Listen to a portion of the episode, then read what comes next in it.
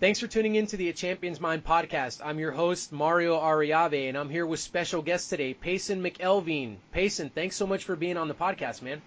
You bet. Thanks for having me again. It's great to be back. Awesome, dude. So, Payson, uh, introduce yourself, please, for those folks that are listening. Uh, yeah, my name is Payson McKelvin. Um, I'm a pro mountain bike racer living in Durango, Colorado. Uh, grew up outside Austin, Texas, though, and uh, have deep Texas roots there. I know probably many of Mario's listeners are from Texas, so you might appreciate that. Um, yeah, that's me. no, no. Okay, first of all, first of all, I said McElveen. First of all, that's yeah. strike yeah. one for me. No, that uh, works. There are, that works. There are, but there are two e's in your last name, dude. Like so, but. no, that's why I say it works because it's just too much to ask of people to, to say to do otherwise. Yeah, but hey, that's not you. Come on, man. You're a pro mountain biker. Who do you ride for? Come on. Let's tease it out a little bit. Uh, I ride for the Orange Seal Off Road team. Um, I'm a Red Bull athlete. Uh, ride on Trek bikes. Um, been racing professionally for, geez, I guess six years now. Um, it's crazy how the years are adding up. But uh, I went to Fort Lewis College in Durango, and um, just really fell in love with the town, fell in love with the community, knew that to reach my uh, professional cycling goals, that was the town I needed to be in. So um, I've kind of settled in there, and it's been uh, going on eight years now. All right, um, but that's still not all of you. Um, your kits have a little bit of the uh, red, white, and blue on them, no? Some of them do, yeah. All right, so explain that to me a little bit. Uh, yes, I'm the two-time uh, marathon mountain bike national champion, defending national champion, uh, which was an absolute dream come true last year, um, especially with having my dad there racing also. Um, and this year I managed to win again, so uh, haven't needed to change my wardrobe up yet, which is nice. Um, yeah, it's been been pretty surreal uh, I guess having that um, tagline next to your name. Um, I've tried to not let it change the way I think about what I do or how I do things, um, but it has certainly opened some doors and um, is, has been a, a really fun boost to my career. Yeah, and man, Payson just uh, one of the one of the greatest guys you'll ever meet. If you guys have a chance to, super approachable, just really a consummate professional on all levels. Um, but if you guys already didn't notice, like I had to prompt him to kind of roll out his accomplishments and some of the things that he's done, which are are awesome, right? I mean, Red Bull athlete, they don't just hand those out, right? And you know, national championships, they they don't just hand those out either. Um, but Payson, can you kind of talk a little bit? And this is this is common with a lot of professional athletes, a lot of successful people. It's kind of like they walk in a room and it's like, "Hey, yeah, my name's my name's Payson McElveen. You know, good to meet you." And it's like, "No, dude, like there's a lot more to you than that, right?" But it's like pulling teeth. Can you explain that like why why you don't just come out and say, Payson McElvin, two-time national champ, Red Bull athlete. Yeah, that's me. I mean, what what is it that you've learned from your experiences or, or coming up that that kind of has you to where that's you're a little bit more reserved than that? Um, hmm. Well, first of all, I don't think that uh, cockiness ever comes across all that well received. I mean, it's hard to I don't know, maybe in, in football, in the NFL or something, when they're getting super hyped up for a momentum change in the game and, you know, they're beating their chest and, uh, I think cockiness can be helpful there, but you know, when you're, when you're meeting someone, it's a little bit of a, a turnoff, I think, if they just start rifling off their resume to you. Um, I actually, I had a professor at one point that literally introduced themselves by their first and last name, and their PhD. And we could just never take them seriously and, uh, honestly had less respect for them, um, and, uh, probably didn't have as great of a learning relationship with them as we could have just because their, that initial personality trait was a little bit grating. Um, So yeah, I mean, just try to avoid that. And then also, to be fair, I mean, under contract, I have to wear a Red Bull hat pretty much at all times, and most folks know what that means. So in this scenario, I sort of do have, I guess, one of my quote unquote titles labeled on me at all times, and I don't need to say it. yeah, I, I guess I'll, I guess I'll tease it out a little bit further. I mean, so you're a two-time defending national champion, right, in marathon, and it's like when you lined up that next year to defend, um, I mean, did people just did your competitors basically say, "Hey, man, it's uh, it's all good, brother. We'll just kind of sit behind you, and uh, you can go ahead and just cross the line first. I mean, we'll give you another one." I mean, is that how it played out? Absolutely not. In fact, it was uh, the most brutal um, race I've ever participated in. Uh, I mean, there's different kinds of uh, discomfort and race discomfort, but just from an acute three hour and 15 minute standpoint, uh, no, at no point was the win getting handed to me. um, and in fact, it was my best buddy that I was mostly at the mercy of, who was just cracking the whip from wire to wire. yeah.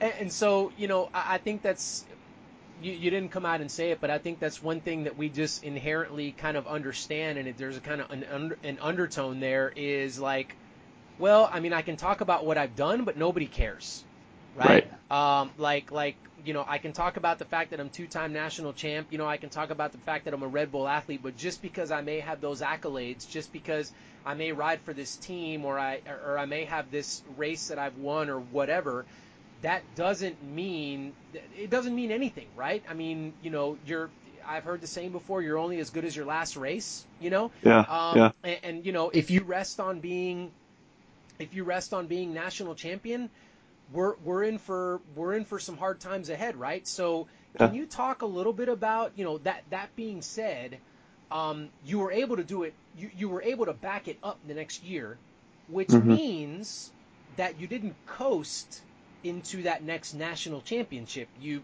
you probably did some things right and put in some of the work. So what did it?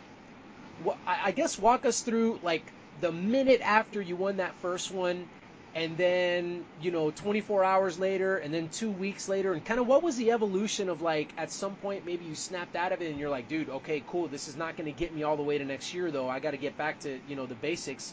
I mean what was the evolution of kind of how that all went? Yeah um, so i guess following that first year there was a you know you and i have talked about this following any major success there's often a little bit of an emotional lull or you find yourself in the doldrums a little bit um, honestly, I don't remember exactly uh, how things played out directly following, but I remember the just the excitement and the pure emotion of achieving that goal um, that meant a lot professionally, but really mostly it just meant a, a huge amount personally. Um, it, it's sort of it really just stoked the fire for me, and there was uh, a whole bunch of doors that opened. Um, and I really wanted to, you know, get up and walk through them and take advantage of those other opportunities. And so I ended up having a superb um, year following that also, uh, race wise. Um, so it wasn't like uh, I struggled with motivation or at no point did I feel like, all right, you know, I can wash my hands and I'm done done with my season. You know, 2017 box checked. Um, I theoretically, according, you know, depending on who you ask, I had a couple other results later that year um, that may have even been better. Um, and so then going into 2018, I knew firsthand how uh, winning a national title had changed my career. Um, and I really wanted more of that. I, I, I wanted to further my career. I wanted to uh, have that feeling again. Um, but more so than that, I just wanted to prove it to myself uh, that I was still national champion. Um, and so I worked really, really, really hard going into um, this year's marathon national championships. Um, and I knew I had to work extra hard too because my main competitor and best friend Howard Grotts uh, in uh, April, maybe it was March, um, won the Absa Cape Epic, which is uh, other than the Olympics and the World Championships, is the uh, biggest, most important mountain bike race that exists. Um, he was the first American to win it, and uh, it was a huge, huge deal. Um, and to do that, I mean, he had to beat the world champion. He had to be, he was teammates with the Olympic champion. It's a duo race. Um, and so I knew he was going to be really, really hard to beat. And he was at a different level, and I had to be at a different level. Um, and so, yeah, just worked really, really hard. Um, actually trained with him quite a bit, which is probably ironic and not something that many people would do. And then we even ended up driving to the race and rooming at nationals together. Um, that's just kind of the you know the way we we do things and our perspective on bike racing. But um, yeah, it it worked out again, luckily. yeah. So what's the okay? You you know you're doing the training you know you're with your coach you know and, and you're like okay man this is this is a real possibility. I mean you know it, it's it's one thing to be like ah this is a stretch. It's another thing to say hey we're we're in the wheelhouse. I mean you've got mm-hmm. the you've got the skills and you've got the power and you've got the you've got the package to make a run at this all right, that sounds great, but you know, I'm, I'm, I'm lying in bed and I still don't see a national championship jersey anywhere in my room, you know, but then, but then you get it, right? Then you actually did the race and you actually won the jersey and it's like, exhale, right? It's like, okay, I, I, I am capable of this. You know, there's always that little bit of uncertainty, no matter how good your numbers are, no matter how good you think you are. There's, if you haven't done it, you're always wondering, am I am I capable of that? Just a little bit of that, you know, uncertainty, but then you get it. Can you tell us like what's the what's the balance between okay, like this thing gave me the confidence that now I can do this, but then not letting it go overboard to now thinking, "Oh, cool, I've got this." And now we just sit on the couch and we don't do the necessary things to actually be able to repeat and do it again like you did. Does that does that make does that question make sense? Kind of the I need to take something from that experience that can help me make help make me better, but at the same time I can't get too carried away with that because there there's work to be done over here on this side. Right, right.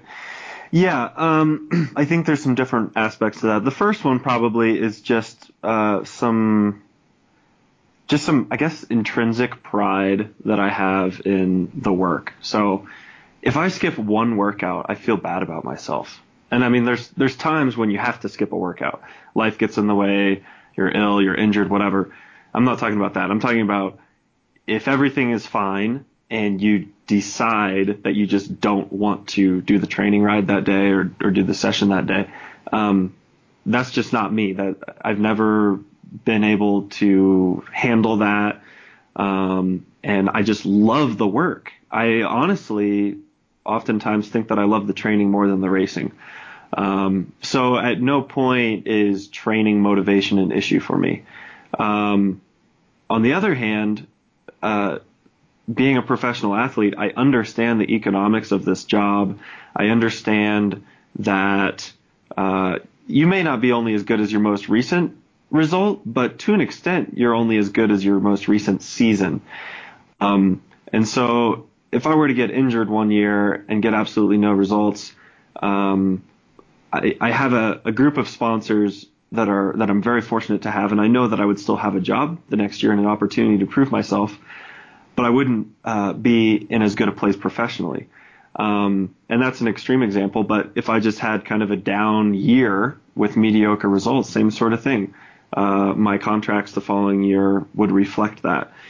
And so, you know, being an athlete and being a quote unquote achiever or someone that's ambitious and trying to chase things, I'm constantly trying to improve myself uh, as an athlete, but also professionally. I have professional goals as well as I do athletic goals. And so I know that results are absolutely a central component to that success. And then lastly, just longer term, um, you know, na- two national titles is wonderful. I mean, I'm I'm so so fortunate. Not many people can say that. But Todd Wells has 16. My best friend Howard has like six, and he's my age. At least six. I'm talking pro national titles, not amateur ones. Um, and because he's got a bunch more amateur ones. Um, in the scheme of things, I'm not that you know, I've got a long way to go. you know, if I want to um, be in the conversation with those guys, uh, you know, long term or or when we hang it up, um, there's a lot of work left to do. So, yeah. and I'm fine with that. Well, and then like if I were to if I were to pull you know Howard onto the podcast, which by the way, Howard, I, I would love to have you on, bud. Um, then then he would say yeah, I've got six, but man, there's this other guy that has this many, or he's done this and I haven't done this, right? And so, yeah, I mean, when you get around, uh, you know, people are like, man, that, that dynamic with, with, you know, Payson and Howard just hanging around, being good friends, and then having to race each other, and like, I mean, I can imagine some of those training sessions that you're talking about, you know, and it's yeah, it, it, it's it's yeah, I understand that when we get into the crucible of competition, like, dude, I'm I'm looking to ride away from you you're looking to ride away from me. But man, how cool is it that we can actually kind of put our swords down and train together? And maybe yeah. some of those training sessions get a little spirited as well, right? But we're we're yeah. doing it because we know that like, dude, if I'm riding with you and you're training with me, oh man, are we making ourselves just better, right? And so it's not this is kind of a weird way to think about it. And let me see if I can explain this well to, to anybody listening. Like it, it's not like a it it's a rivalry because I still want to beat you, but at the same time that I want to beat you, I'm really really thankful that I have you around as a resource to be able to make me better. Right? It's yep. not real. It's like you're thinking to yourself. It's not really about beating Howard, but it's about the fact that like, holy smokes, if I beat Howard on a good day, dude, I probably had a like a good day myself that I can be proud of, right? And yeah. so, you know, what I always tell people is, you know, what's the what's the purpose of competition? You know, and the purpose of competition, what I tell people is, it's to use your competitors to to elevate yourself to a standard that like you maybe didn't think was possible or mm. that you mm. thought was possible but that you needed their help with right so yep. it's almost like hey at the end of a race if i'm walking around and i'm patting everybody that i got to race on the back saying hey i really appreciate you pushing me man like I really thank you for for what you were able to do for me there, right? And it yeah. sounds kind of weird because it's like, you know, but isn't that what we're doing, right? I mean, we're just looking to elevate. I mean, I just want to be the best version of myself, you know. And yeah, hey, absolutely, cool, you know. Yeah, and I mean, I mean that's kind of the whole reason I moved to Durango um, is to be is to not be the best in the room. You don't necessarily want to be the worst in the room, but even that's not a worst case scenario because you won't always be the worst in the room. Um, but you want to be around a lot of people that are better than you. Um, so that's why I moved to Durango. And then just another example, one of our uh, other best buddies, um, Sepp Kuss, was in town, oh. uh, Durango the week before, uh, for Howard and I, it was the week before Leadville. And for Sepp, it was the week before Tour Utah. And um, the three of us, you know, grew up racing together as uh, U23s and juniors, and we're on the same team for a little bit, uh, for a couple of years on, on bike. And you know, Sepp's obviously gone away to the pro tour thing and gone over to Europe and is doing uh, all these crazy week-long stage races like the Dauphiné and all these training camps with Kruijswijk and Primoz Roglic and all these guys. And uh, you know, Howard and I were just really excited to finally get to to ride with him again um, because usually when we hang out uh, these days, it might be for a ride, but oftentimes it's just off the bike stuff. And so it was perfect because Sepp had one of his last hard days before Tour Utah. Howard and I had kind of our last smash day before Leadville. And so the three of us just went out and, uh, you know, kind of went back and forth and we're crushing each other. And, um, it was so cool to see firsthand how far Sepp has come and to see uh, the level um, that is possible. Um, both those guys, Howard and Sepp, are more naturally gifted talent, uh, naturally gifted climbers than I am. Um, and Howard is is kind of considered the best climber on dirt. But to see Sepp on a road bike, you know, in the mountains around Durango, Howard and I were just kind of looking at each other, shaking our heads. But it was it was so good because uh, we went into Leadville just really, really prepared, riding with someone. Obviously, Leadville is an incredibly climb heavy event, and our last really hard session was with uh, one of the best climbers in the world.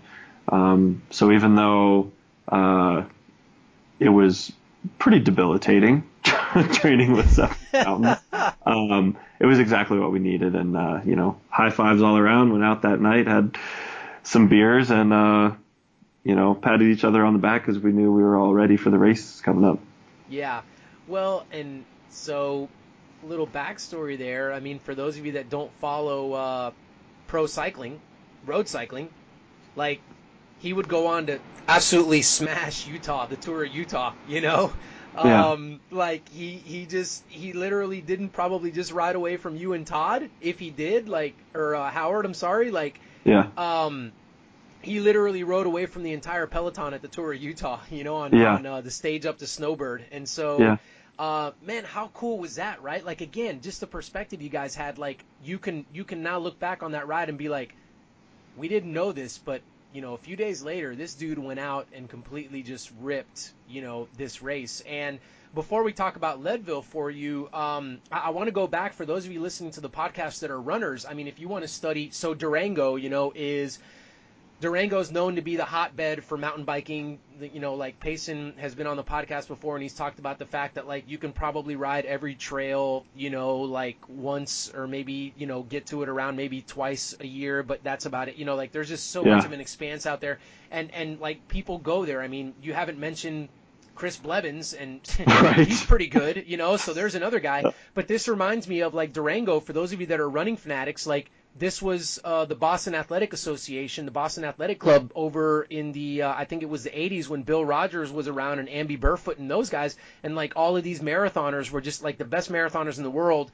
like were a part of this club. And Americans were like some of the best marathoners in the world at that time. And it was because they got around each other. And it was this same exact thing right? It was this there's so many good guys here, but we're not doing the ego thing. We're all looking at each other. Help me, I'll help you. Come on, let's go, right? And everybody just got together, and the level that was like achieved was amazing.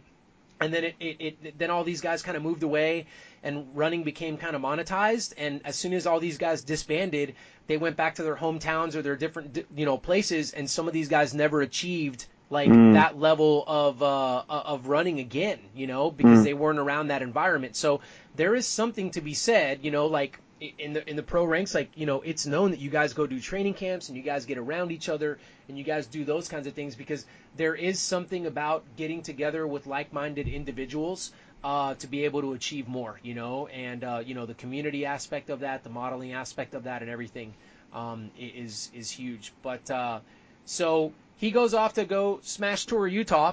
You went off to smash Leadville, right? I mean, how was that? How was that experience? How did it turn out for you?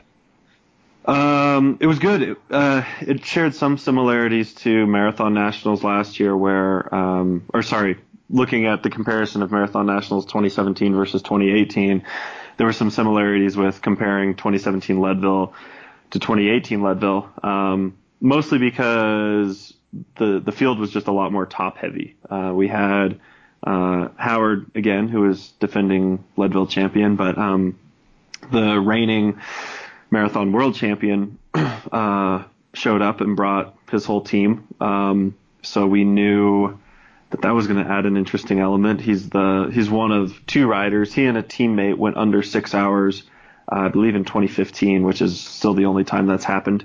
Wow. Um, and there's sort of some rumblings that this current world champion Alban Lakata is uh, nearing the end of his career and um, you know looking to check just a couple more bucket list items uh, off his list. And so the day before, we were sort of hearing that uh, they wanted to just go full time trial, team time trial mode and smash it and do like a 5:45. And uh, we were we were just Howard and I that night were just like, oh man, this is gonna be a, a long day, just flat out. Um, but it was funny. It complete the the dynamic was totally different. It was a really quote unquote negative first half, very conservative um, racing, just downright slow. Um, I think we made it to the bottom of Columbine, uh, close to 10 minutes behind um, uh, the the pace last year. Um, Columbine is the so it's an out and back. You go up and over uh, a handful of passes on your way out, and then you climb uh, this nearly 4,000 foot hors category climb um, up to 12,600 feet. Turn around to the top, retrace your steps all the way back to Leadville. Um, Sounds easy. Yeah, easy. Yeah, yeah, yeah. Um, and going up Columbine, which takes a little under an hour to climb, um, I could tell I was on a good day and went over the top uh, in a group of three with Howard, uh, Kristian Hynek, who is uh, who's one of the teammates of that world champion um, and has medaled at Worlds a couple times. Um, so the three of us went over the top together. We'd ridden away from Alban, which was uh, a little mind blowing, uh, and uh, we're headed back to Leadville. And I thought, heck yeah, you know, third is looking pretty good again. Top three podium is looking not too shabby.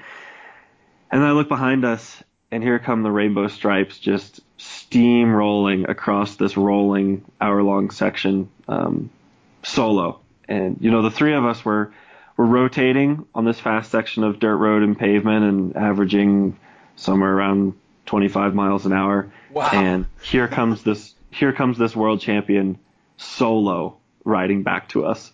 And I was just like, oh man, this is this is about to get really hard. um, but I guess that's why he has that jersey on.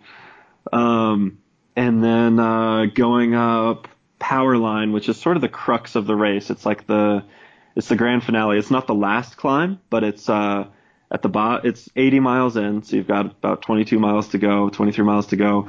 Uh, you're toast.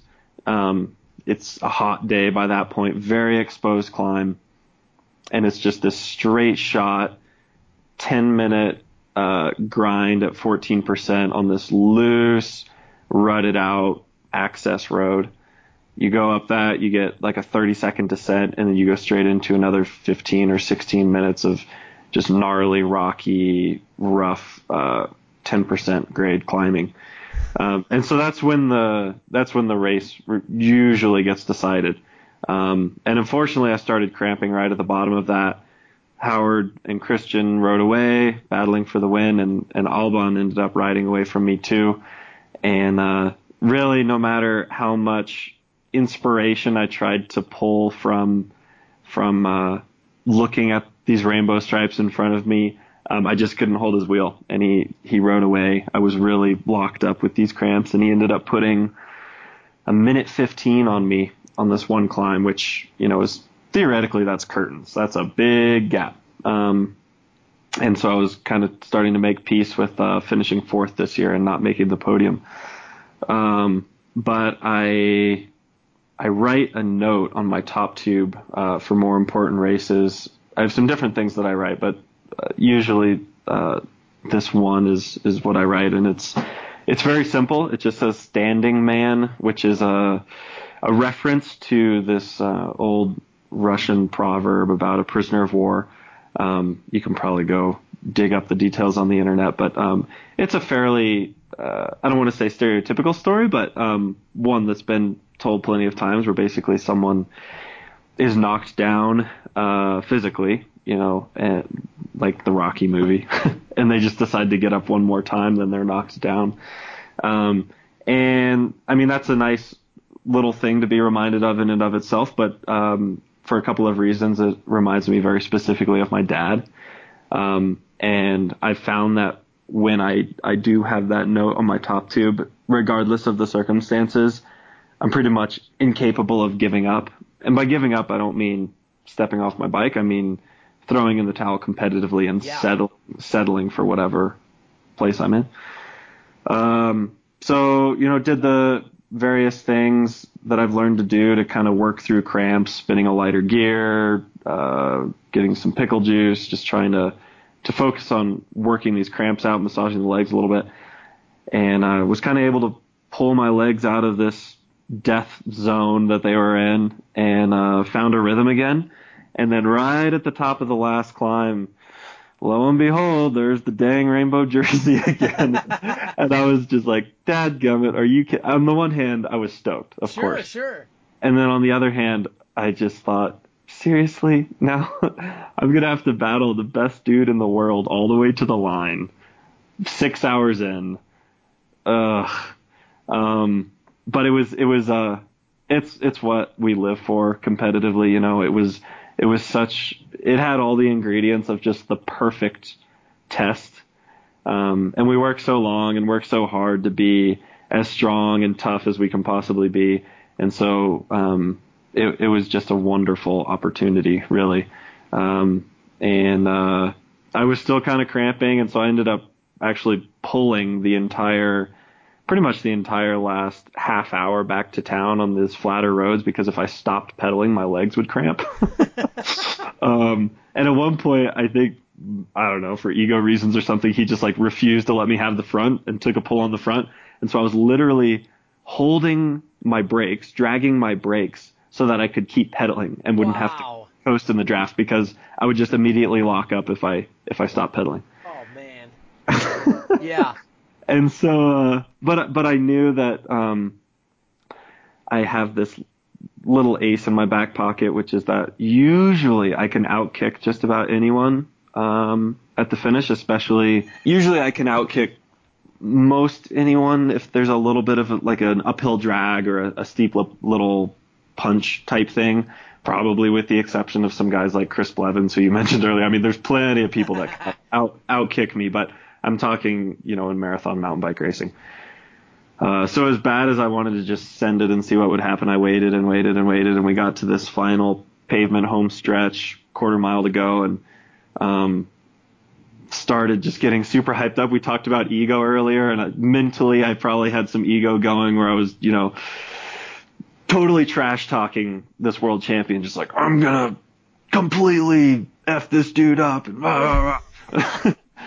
and uh, yeah, just classic thing, just faded off the back of him and just attacked him as hard as I could with a big head of steam, so that hopefully he just wouldn't even have the mental bullets to want to follow, and uh, it worked out. I think he, to be fair, probably anything other than the win, he's not too interested in. Um, so that was also, I'm sure, beneficial. But it was a pretty pretty special day. You end up taking it, huh? You end up getting third.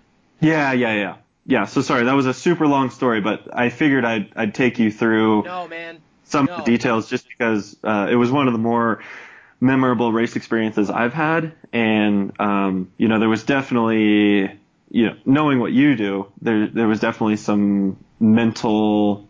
There was a lot of it was probably mostly mental actually now that I think about it.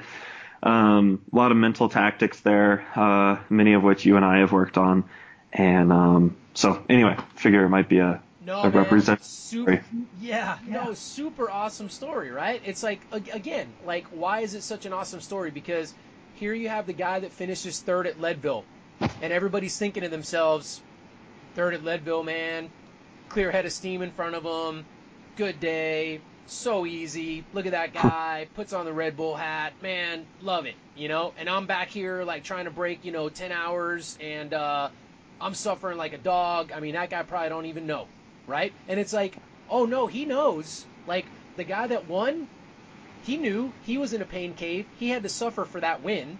And the person that finishes dead last, they're going to suffer too. See, I think what um, what folks tend to believe is that as you get stronger and as you get faster, that you suffer less. Now, um, I think that here's the thing that that could be possible, right? Because here's the thing: um, if I get fitter and stronger and I choose not to exert myself to my full capacity, sure, it's going to get easier, right? But, uh, you know, you and I share a, a mutual coach in uh, Christian Williams and, you know, at the Williams Racing Academy. And, and what, he, what he says is we don't get fitter and stronger so that we can, like, win easier or make races easier. We actually get fitter and get stronger so that we can actually go harder and make the races harder for other people, right? and so yeah. it's a different perspective. So it's like everybody should theoretically on paper, everybody should when they compete be giving their absolute best 100%. Um, which means that everybody at some point is going to reach a point of immense suffering. Um, but again, therein lies the you know the riddle of and part of what I do in my business is how do we get people to consistently do that, right?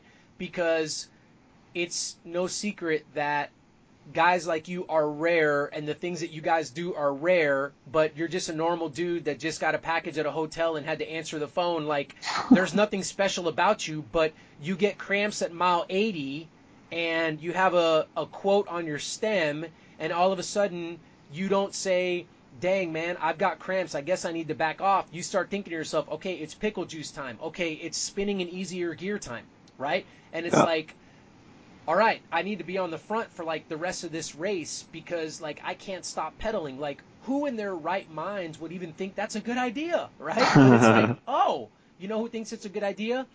The professional that consistently puts out 100%, right? And you're not perfect at that. There are days when you probably give less than your best effort and you're kind of like, man, that was, you know, I'm not really too proud of that, you know, effort that I gave. Um, Right. But but again, the the key is for those of you listening, the key is not perfection in doing that. The key is being consistent in doing that and bringing those kind of efforts to the table more than the other person, right? Um, and so one of the things that I have down here to ask you was like you mentioned, okay, uh, three three different times actually. You mentioned uh, before the race, you and Howard sitting down and like hearing the rumors of like these guys wanting to go like five minutes and forty five seconds or five hours and forty five minutes, Yeah. like you know just time trialing, and you guys are like, oh boy. Yeah. You mentioned watching, you know, the world champion like riding across solo, and you being like, okay, it's about to get hard. Yeah. Um, you know, and then you mentioned like, great, now I've got to put these cramps down, and like, you know, this is going to be really, really difficult. And I'm, and I, and I actually catch the world champion now, and it's like, what did I just do? Like, I caught the guy now. Like, the guy's Yeah. gonna want to race me again. yeah. But, but it's funny because you mention those, and like on the surface, people are like, oh, man, that stinks. He didn't really want that. But twisted in a twisted sense, you do want that, right? I mean, Heck yeah. yeah, like, wh- and, and why is it? Like, can you tease that out? Like, why is it that you're going, oh, this is going to hurt Howard if they want to time trial this and go 545, but cool, let's do it, you know? Yeah, yeah. Well, I think one of the main things that attracts me and probably many other people to this sport um, is that it tests you in a way that many other things can't, and it helps you find your limits and helps you discover what you're made of, um, and pushes you to constantly become better. And if you don't get those, you know, quote unquote exams, those like really, really hard tests now and then, you don't know what you're made of. I mean, you can go train your brains out. I mean, how often do you cramp in a training ride? In a normal training ride. I'm not talking like some 110 degree day where you like forget bottles or something. in, in, in, in, in somewhat normal training circumstances, how can you make yourself can you make your muscles fail? Like truly fail and cramp in a workout on your own. Um, i've had it happen a few times but it's pretty far between. I mean it, it's really really hard to do. Put yourself in a race scenario like this and you get to cramp for three and a half hours. Um, and that's you know that's that's a true test. That's finding your limits. Um, and and that's that's what I live for. And uh, I know I'm not alone in that regard. I know you live for that in some regards, and many, many other people do too.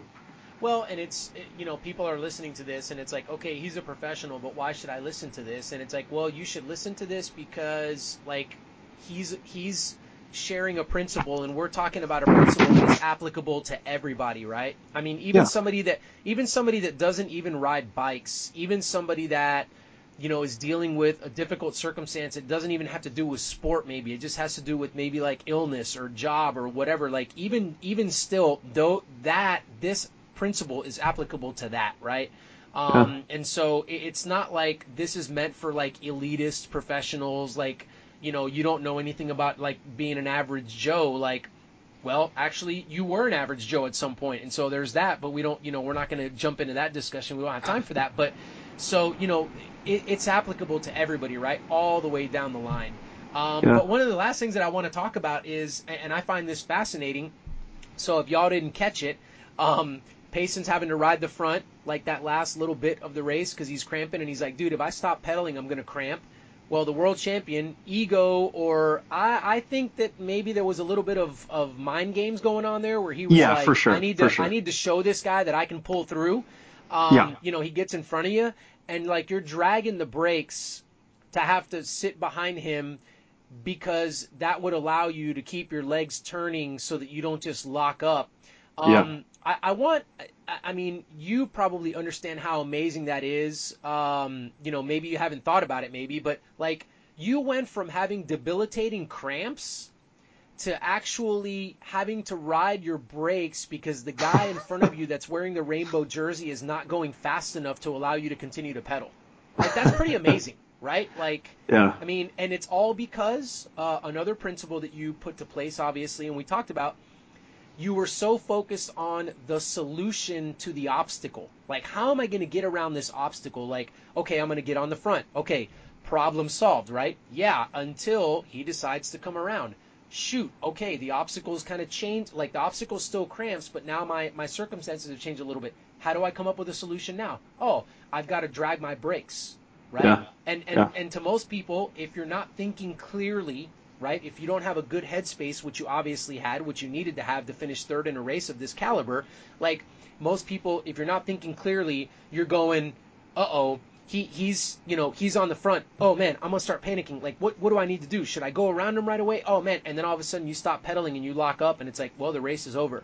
Mm-hmm. Versus just being calm and being like, okay, what's the next thing that I can do to keep myself from my legs locking up? Oh, I can just drag the brakes a little bit, you know, and, and just and have that become a solution to the problem. So I think that's absolutely fascinating, man, because like you you were at a disadvantage, but you you still morphed it into let me work with this, right? It's kind of like, you know, the landing gear goes out on the airplane. Like you can still land the plane.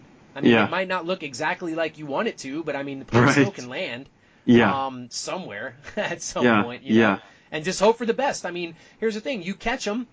Hey, the, this, the book's not over. Like we have no idea. There's still racing left. I mean, this this story could have easily been a, well, I caught the world champion, and then my legs locked up, and I got passed by seven other people, and I got ten. like you know, Yeah. I mean, we didn't know how it was going to end yeah. right? Like the plane's still going to land. It may not land the way we want it to, but in, in this case, in this scenario, like it landed pretty well with with you landing on the podium and getting third.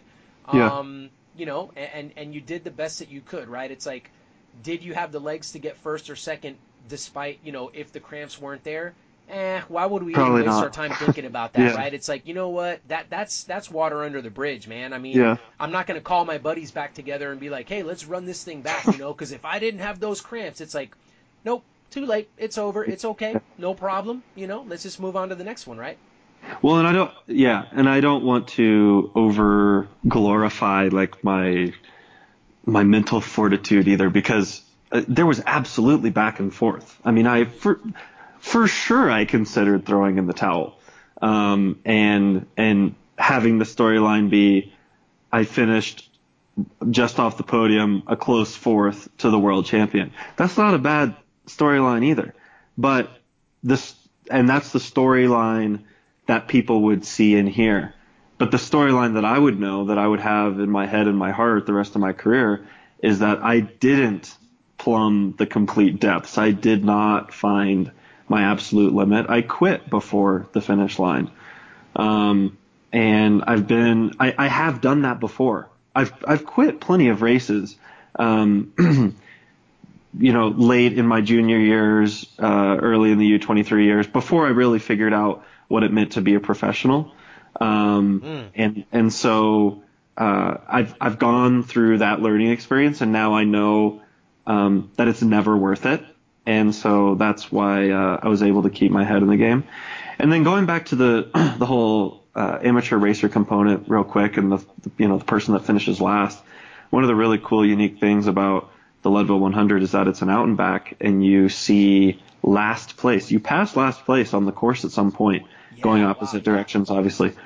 Um, and usually where it happens is uh, as we're blasting down Columbine at 40, 45 miles an hour, these these thousands of people are walking or grinding up at one to four miles an hour. Yeah. Um, and Mario, I got to tell you, it is one of the coolest experiences I've been ever been a part of in bike racing because they are so excited to see the leaders coming down. Yeah. And it's just this tunnel of sound the whole way.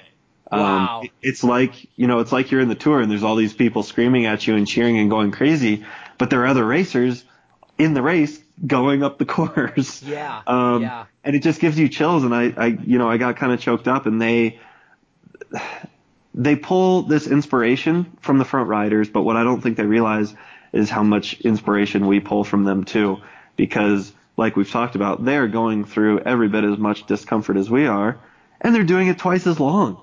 I mean, Yeah. the cutoff time is 12 hours. We finish this year. We finished in a little over six hours. Someone finished at 11 hours and 59 minutes. That's right. Um, and it's crazy. And we actually, you know, after we finished our, got some food and changed and did podium and everything, we walked back over to the finish to watch that last person make time cutoff, um, and give them a high five because that is, that is every bit as much of an accomplishment as, you know, whoever wins the race. Yeah. Well, let me tell you something. Um, we're gonna we're gonna get into your socials here in a second, where where people can follow you and stuff like that if they're not currently doing that and kind of follow your career. Um, this is part of the reason why you've got some of the following that you have because one of the things that I really like to see in folks that are successful is, hey man, listen, you know, don't forget where you came from, right? Don't Yeah. forget that like sure, you're blasting down and yeah, you're going to finish in just over 6 hours and that guy's going to take 12, but hey, you're not you're not better than that guy, right? I mean, you all Right. got on a bicycle and you all paid an entry fee and, you know, I mean, show a little love, right? Um and Yeah. so I, I believe that that has made you a better professional. Just having that that perspective, right? Just having that that that mindset of like I value everybody. And again, you do a great job of doing that. Um, you know, you're you're you're very approachable, as as approachable as you can be, because you're really busy these days. You know, and and people also kind of need to understand that. You know, that the life of a of a- of a professional, like before we jumped on here, you know, I was like, yeah, people probably think now all you know all you do nowadays is just sit around and drink a bunch of Red Bull, but there's actually a lot more to it than that, you know. But uh, I do because I'm pulling 16 hour workdays. yeah, yeah, yeah, exactly. But but you know, as best you can, you still try to connect with with everybody and as many people as you can because you understand. Like I, I know what it's like to be there, and uh, you know, like you said, as much inspiration as you feel that I provide for you, you know, it's reciprocated and it's coming back to me, right, um, Yeah. from you. Uh, so, but. Uh, yeah, man. So just a really neat story uh, about Leadville, and uh, just thanks so much for sharing that. And let's let's jump real quick into like what's next for you, Payson. Like, what do you got coming up that people can uh, can tune into? Um, let's see. So I get to go home uh Friday. Got a one last big training weekend, and then um, I'm headed up to Idaho for Rebecca's Private Idaho, which is a gravel stage race. It's one of the biggest gravel races um, in the country now, which is something I've been dabbling in a little bit. Um, I tried my hand at Dirty Kanza and had a whole buffet of bad luck. So I've, I've wanted to get back on the gravel bike and, and give that kind of racing another try. So I'm going to do that this coming weekend. Um, and then at the complete opposite end of the spectrum, I'm going to go to San Francisco weekend of uh, the 8th to do a Red Bull event called Red Bull Bay Climb, which is uh, a bracketed eliminator style street sprints road race up the steepest uh, climb in San Francisco. Um, so it's uh, three tenths of a mile up this 20% grade uh, climb, and uh, four riders go at a time. Top two move on, bottom two get eliminated until you've got uh, one winner left. Um, it looks like about a one minute and 15 second effort, um, bunch of times, which sounds awesome. Can't wait. Hey, real quick, because I'm kind of naive to this. Like, there's there's a Red Bull TV, right? Like that'll be on there. Yeah. Like, where can you watch this thing? Um, I'm not exactly sure what the media package is going to be for this one specifically. I know there's going to be plenty of post race coverage, and it may be live streamed. Okay. Um, I'll try to get some info on that. If it will be, I'll absolutely be posting links and stuff uh, before. right. Which leads me which leads me into this. Uh, man, I'm interested in watching that bad boy, but I already follow Payson on all of his socials, so I will get that information, dude. Uh, like, where can people get follow you? Like, where can they, you know, just hook into your story and uh, learn more about you? Um, I'm at Payson McElveen for everything: uh, Instagram, Facebook, Twitter, Strava.com. Um, so yeah, try to keep it simple in that regard. awesome. All right. Payson, dude, I really appreciate you. Uh, I thank you for carving out some time here. Uh, we actually called an audible to get this done because he was like, "Hey, my morning actually opened up instead of the afternoon." And so again, I always I say this a lot. So you want to be pro, right? Um, you know, you just kind of kind of be flexible sometimes, and uh, and you know, um, kind of fly by the seat of your pants. But again, that's what happens when uh, when you're a professional. Sometimes you get cramps and you make the best of it, right? So, Payson, thank you so much for your time, dude. You are uh, you're awesome, man. And uh, yeah, we'll keep following you along your journey, my friend. Yeah, thank you, Mario. Thanks for being flexible and uh, making this work. It's always a pleasure chatting with you. Hey, hold on a second. I almost forgot, dude. Yeah. Uh, give a shout out to your sponsors, man. Yeah, so uh, I ride for the Orange Seal Off Road team. Orange Seal is our title sponsor. Some of our other major sponsors are Trek Bikes, who I've been with for three years now, uh, Kenda Tires, Voler Apparel.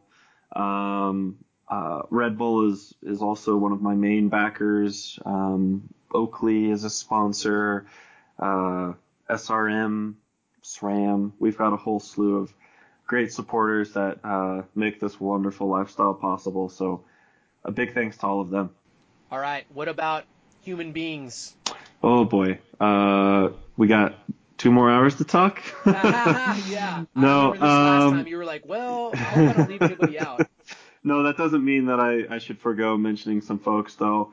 Um, first and foremost, always of course is my family, uh, Mike and Kathy McElveen, my sister Lily. Um, my coach, my coach is Christian Williams of Williams Racing Academy, and you, Mario, I consider you one of my coaches. Um, and there's just a, you know, I'd like to thank the Durango community as a whole uh, because they always stand behind uh, their cyclists, which is huge. Um, but also uh, the Texas community. Um, I really try to stay in touch uh, with that scene. It's changed a lot since I've le- since I've left, but um, I've still got lots of friends back there that I enjoy spending time with and uh, enjoy my winter stints down there for preseason training camp. So thanks to all the folks uh, back home in Austin and Central Texas that have played a role. Um, I'll definitely never forget y'all. That's it, man. We love it when you come down our way, man. Me yeah. too. Awesome. Well, Payson, once again, man, thank you so much. I appreciate it, and uh, we'll be hearing from you soon. Sounds good, Mario. Thanks for the time. All right. Thank you. Talk to you later.